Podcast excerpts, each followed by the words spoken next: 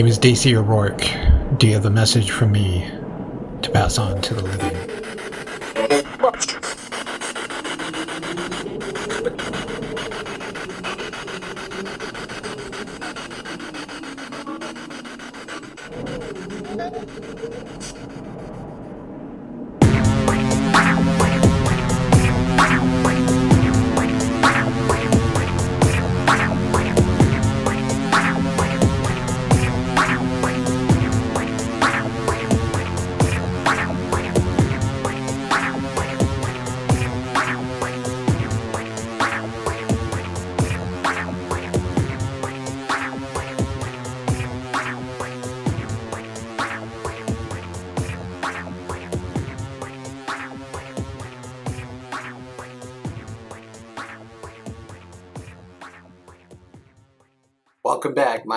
Family. I'm DC O'Rourke, and this is Hauntingly Yours, a podcast for the paranormal. Take a deep breath now and let it out. Relax. Free your mind. Forget about your day. Your favorite Phantom Bard is here for you once again with yet another set of haunting tales feel like a little trip? Because we are going to head over to Normandy, France, and within Normandy you will find a small commune known as Les. Within Les you will find the Forest of Lyons. Now, within this forest, you can come across an old Cistercian monastery called Abbaye de Mortemer, or as we would call it in English, Mortimer Abbey. It's a beautiful park, absolutely beautiful, and it's become quite the tourist attraction over the years. The place boasts medieval festivals, reenactments, plays, breathtaking scenery, a museum, fly fishing by reservation, and my personal favorite, ghost tours. Mortimer Abbey is steeped in history, and some of it, guys, is honestly quite haunting. It really and truly is. But before I go any further, I have to mention something very important because this episode is all about a location in France, and I don't want to offend any of my French speaking listeners. I am from the United States of America. I speak English, I speak Spanish. Um, I do know a little French, but I it's barely enough to get me around the streets of Paris if I need directions or or if I'm looking for a good restaurant. That's it. That's the end of it. I won't pretend to speak French or take on any kind of oui oui ridiculous French accents during this episode. If I should, however, mispronounce or butcher a French word, I do beg of your forgiveness in advance. Thank you. Without further ado, though, let's jump right into it. A thousand years ago, this area we're talking about, the Forest of Lyons, was a wild and secretive place why, it was inhabited by just a handful of hermit monks living in makeshift shelters. This was a country full of nothing but the wind in the trees and the sounds of crickets and grasshoppers. It was this type of solitude that brought 12th century abbot Alexandre from Beaumont-la-Porrée to the valley, seeking to protect his monks from worldly diversions. Before you know it, the abbey would be created. The name Mortimer would come from Mortem Mare, meaning Dead Sea, and a dank swamp which surrounded the area called Fulebroek. And that stream also flowed along the valley. The first royal to invest in Mortimer Abbey was none other than King Henry I of England, who, as it would turn out, was also the Duke of Normandy and the fourth son of William the Conqueror. He gave his approval for a community in 1184. His generosity was cut short, though, at Lyons La Forêt, just a year later when he died from eating a surfeit of lampreys. For those who don't know, lampreys were a type of jawless fish. Apparently, eating too much of them, no bueno. Never fear, though. Noble patronage continued, and this was all thanks to Henry's powerful daughter, Empress Matilda, and Henry's grandson, Henry II. The royal families, hey, they were no dummies. They understood it was smart thinking to strengthen their authority with the support of God and his trusted representatives on earth. Ponds were dug out, bees were tucked into walls, and the Cistercian monks lived well on perch, pigeon eggs, and honey. Why does that sound delicious? Ah. Construction ended up taking many decades as they relied heavily on donations. A chapter house was completed in 1154. Two hostelries and an infirmary were later added. The imposing nave was built around 1160 and cloisters in the same decade. Eventually, the finished church was consecrated on March 8, 1209, by Robert Poulain, Archbishop of Rouen. By the 15th century, Mortimer was home to hundreds, and it was now the most powerful abbey in Normandy. Good management, income from their lands, some as far away as England, and generous gifts gave security, even as the Hundred Years' War swirled all over, over the place. By the time it was over in 1453, the abbey was no longer under the English crown, but French. Then in the 17th century, politics gave the role of abbot to men who did not live at Mortimer. They drained its prosperity into their own coffers, and the monks could only watch as their beloved building, made perilously from flint and limestone, began to crumble. The abbey's condition became such an embarrassment, the Parlement de Rouen was forced to act. A new refectory was constructed over old cellars and the Colombière restored. But Mortimer, eh, it did not fully recover. By the end of the 18th century, just four monks lived under its leaking roofs. Then came the final disaster. In 1789, revolution swept across France. Religion was out of favor. Churches and abbeys were stripped of their wealth. The humble monks at Mortimer were thought to be harboring a secret fortune. Perhaps to the poor of the valley they were.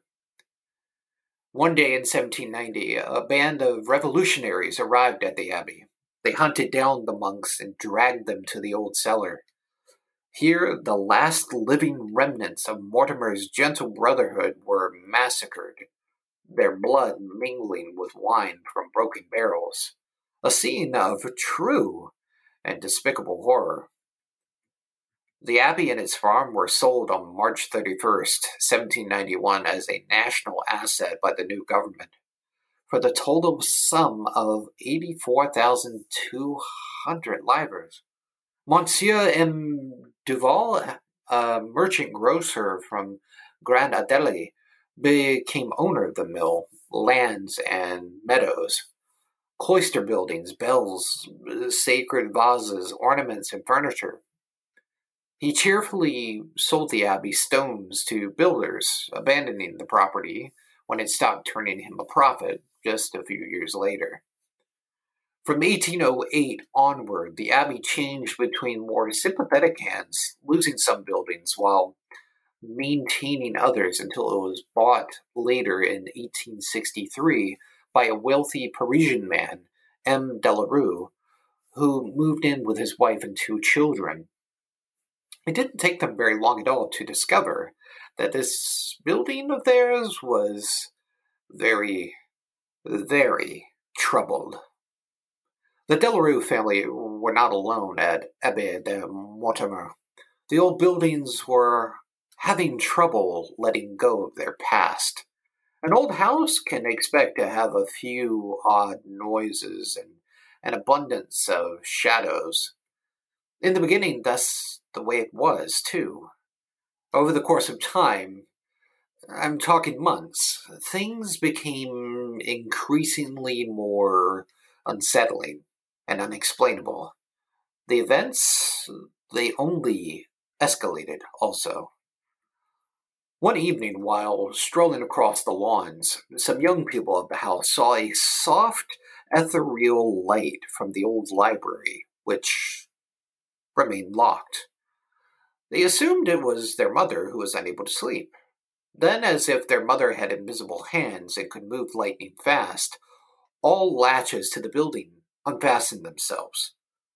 All handles were turned, windows and doors were slung open. The young people managed to break into the library to discover there was no one actually there. Paintings in the corridor on the first floor were turned to the wall, though.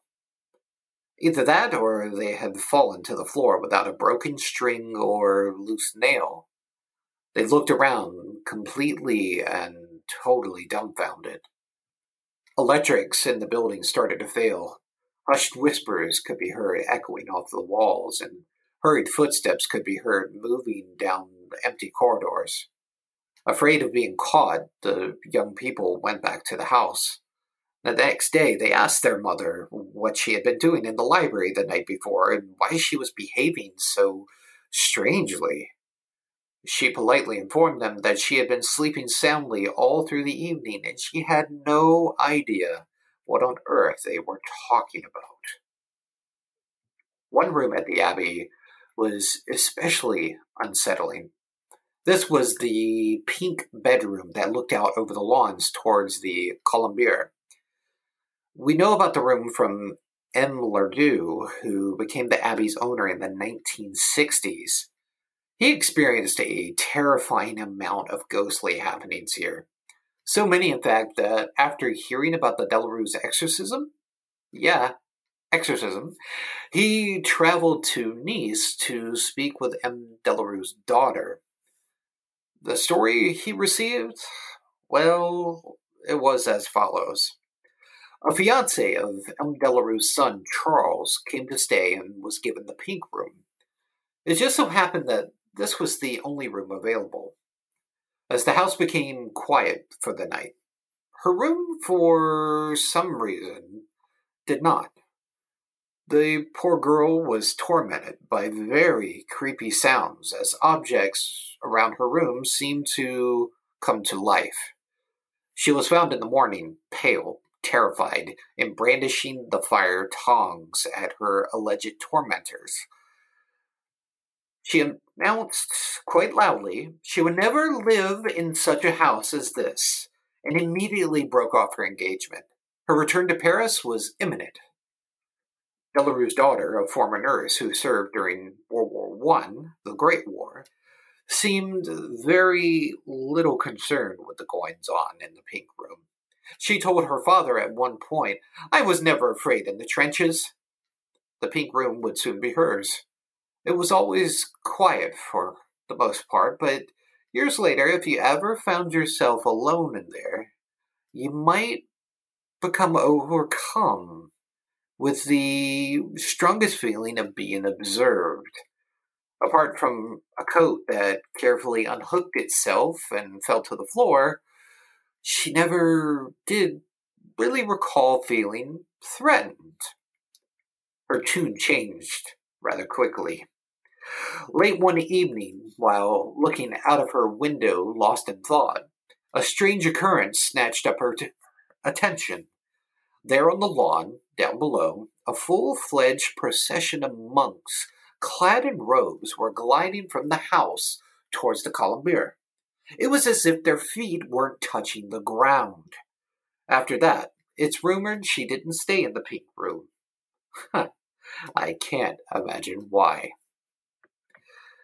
By 1921, the Delarues feared that a diabolical presence had moved into the place that they called home. There was something more lurking here than spirits of former monks.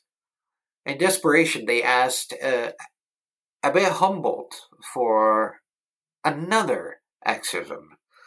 Oh, did I not mention there have been a few at the Abbey? Well, Humboldt, he came in. He worked his magic and then went on his merry way. The exorcism was not entirely successful. The house settled. It became quiet for a bit, sure, but it did not last. A few months went by without anything really happening. Then all of a sudden, it, it just imploded. Things were out of control with paranormal activity. Shadow people could be seen. Uh, the whispers could be heard. Doors would open and close on their own. It was enough to make the Delarues insane. They had enough with the house, and they immediately put it up for sale. It sat on the market for a long time before anybody really decided they were even willing to take a look at it. And then finally, someone bought it. The spirit monks, though, they have continued to make their presence here at the Abbey over the course of time, and one actually saved the life of an English paratrooper in World War II. The soldier bailed out of the forest nearby as if he had been spotted by the enemy. As he was running for his life, a monk in brown robes quickly appeared, almost out of nowhere, and took a hold of the soldier, ushering him to the safety confines of a resistance cell. The moment he let him go, however, he vanished into thin air. The soldier knew right there in that moment he had been saved by the ghost of a monk still doing God's work. Some years later, in 1965, when Mr. Ledoux bought the Abbey, alongside the dilapidated buildings, he inherited M. Lucian, a farm worker who slept in the basement. Asked if he wished to continue working at the Abbey, Lucian readily agreed. This was provided that he could be housed elsewhere, even if it was at his own expense. He explained that since his arrival at the Abbey, some half a dozen years before, he had been terrorized by nocturnal voices and noises galore. From 11 o'clock in the evening to 5 o'clock in the morning, the sound of spectral footsteps in the corridor above haunted him not to mention the disembodied voices that he heard. He said, These steps in the hall, at night, I hear them so well that they wake me up. It's been going on for years. I cannot take it any more. For nothing in the world would I want to go back to sleep there. A nearby cottage was found for Lucian straight away, as Mr. Ledoux knew how active the house really was. If you can believe it, a total of 11 legends surround Abbe de Mortimer. As I have read these, I am more than willing to bet that some of these were not written down, but instead they were whispered into local folklore. I am, however, willing to bet that there is some grain of truth to them somewhere along the way. You just have to find that silver lining and follow it. These stories, though, they may not seem but so awful as you walk around the park on a summer's day. But this is a forest valley, which is isolated from the wider world, in the past cut off for days by non passable winter roads.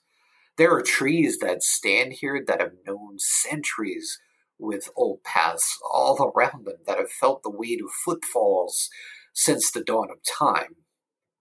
The sunlight bears down most welcoming among the ancient stillness of this place. Every once in a while, on a misty, moonlit night, an ethereal figure slips through the veil to remind us of a time long since forgotten. She saunters down to the pools, where she basks in what Mother Nature has provided for her. Here's a cautionary warning for you. If you encounter her while you are there, eh, I'd look away. And for good reason, too. They say this is the radiant Empress Matilda, and she can decide your future. This is all dependent on what color gloves she is wearing when you meet. Black gloves signifies great misfortune. White gloves, on the other hand, signifies a happy event in your near future. If you should see the Empress twice, though, guess what? You will be led to your ultimate demise. Is this really Empress Matilda that haunts the Abbey? If so, why? What reason does she have? I think that answer remains unclear. As it would turn out, Matilda died of natural causes at age 65 in Petit Quevilly. Uh, she supposedly lays resting in a chapel within, within Rouen Cathedral. There are stories that the Empress did, did live at the Abbey, though, for some time, due to the fact that she had a bit of a spat with her dad and, well, pissed him off to high heaven. Even then, you have to think about it. A woman, a woman living amongst chaste monks in the middle of a forest, uh, I'd say that's rather unlikely. Unless we're talking about some sort of new Fifty Shades of Grey type stuff. That's a different story. If you can believe it, there is only one tale of a werewolf, or Grash, as they call it, in all of Normandy. This disheartening tale dates back to 1884 with a local hunter named Roger Saboureau. The expert hunter was out in the forest late one starless evening near Abbe de Mortemart. As he moved along through the trees with his rifle held high, he listened to the sounds of his own breath. He waited patiently for any signs of life that weren't obviously human. Suddenly, he picked up on some labored breathing in the distance. He honed in on it. He crouched down and waited for the right moment. The rifle, as if it had a mind of its own, positioned itself in Roger's hands. He was ready to drop whatever animal this might be. No questions asked. The life form eventually emerged, rearing two big yellow eyes that pierced the darkness of the night. Roger pulled the trigger, and the creature let out a horrendous howl that echoed into the airwaves. He ran over to collect his prize and realized that what lied before him was a dog like creature with the posture of a human. Within a few seconds of taking in its features, the thing transformed and revealed a human being in its place. It was Roger's wife. Wow. Talk about never judging a book by its cover. In another fine tale from this area, we come across a goblin, which is simply an old Norman word for goblin. Deep within the depths of the abbey, there is a massive treasure hoard just waiting to be discovered. Be warned, though, there is a goblin who guards it.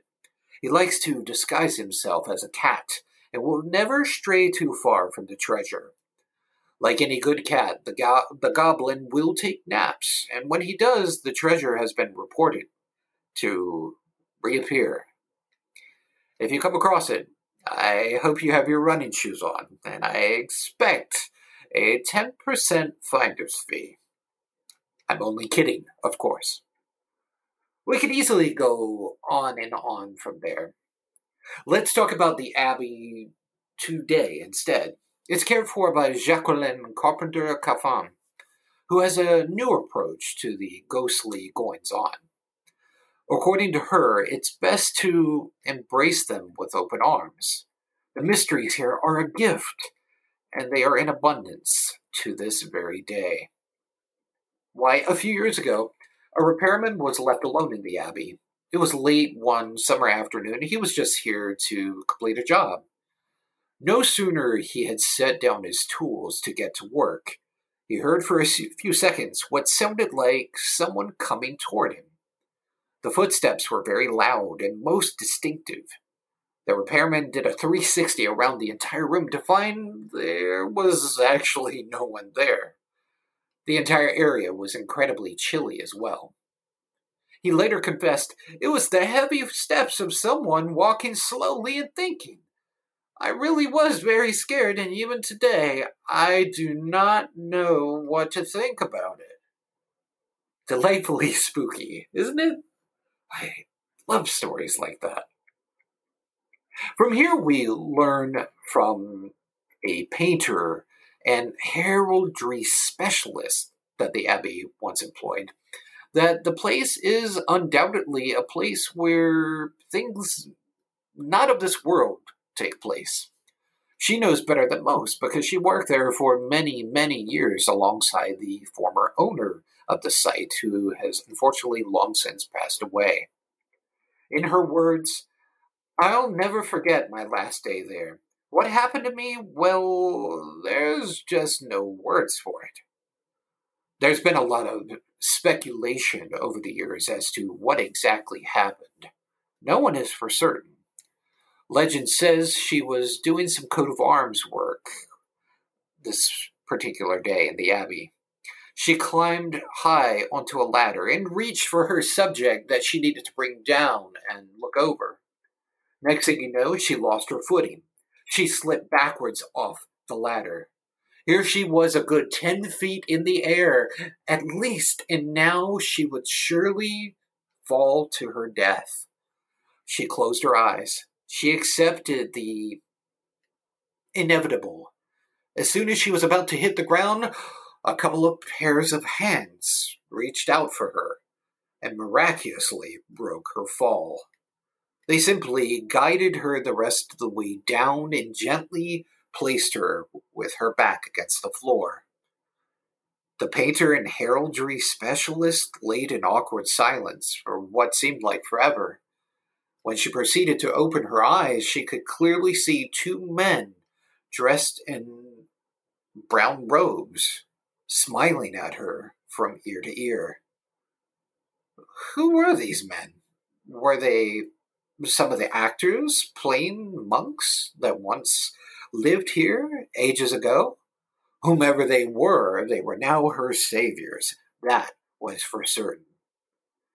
The moment she went to open her mouth and thank them, the two saviors dissipated into thin air. She decided right then it would probably be best if she never returned. These are but a few of the many mysteries this lovely location has to offer. The monks who once lived here had to banish all comfort. Yet the chapel behind their pantry somehow mysteriously remained heated throughout the year. Winter snow never has and never will remain long here.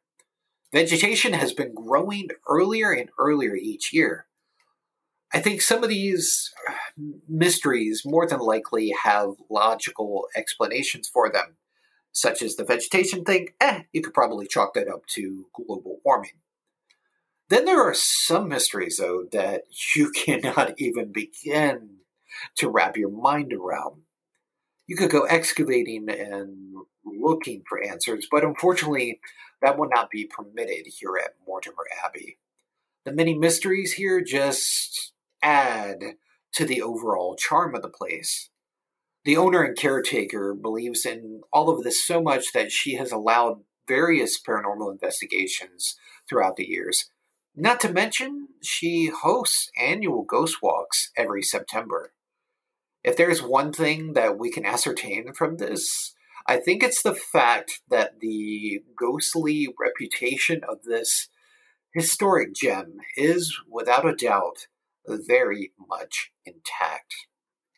For more information on what Mortimer Abbey has to offer and how you can potentially visit, please check out www.abbaye, that's A-B-B-A-Y-E dash day, D-E, dash Mortemer, M-O-R-T-E-M-E-R, period, F-R, backslash E-N, backslash.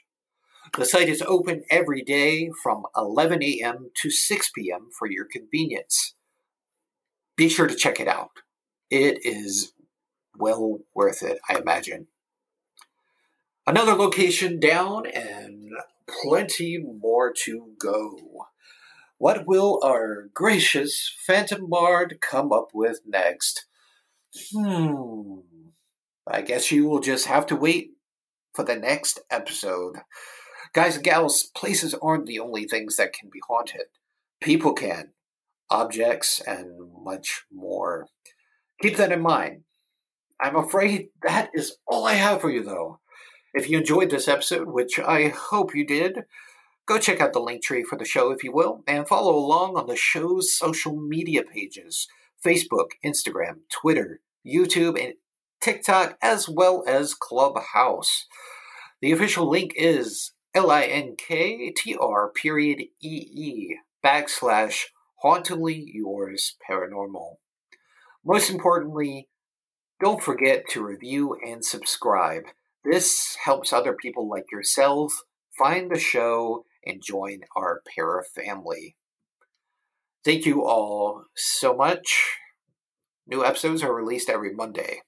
Until next time, I'm DC O'Rourke. I am and will remain, much like the spirits, hauntedly yours.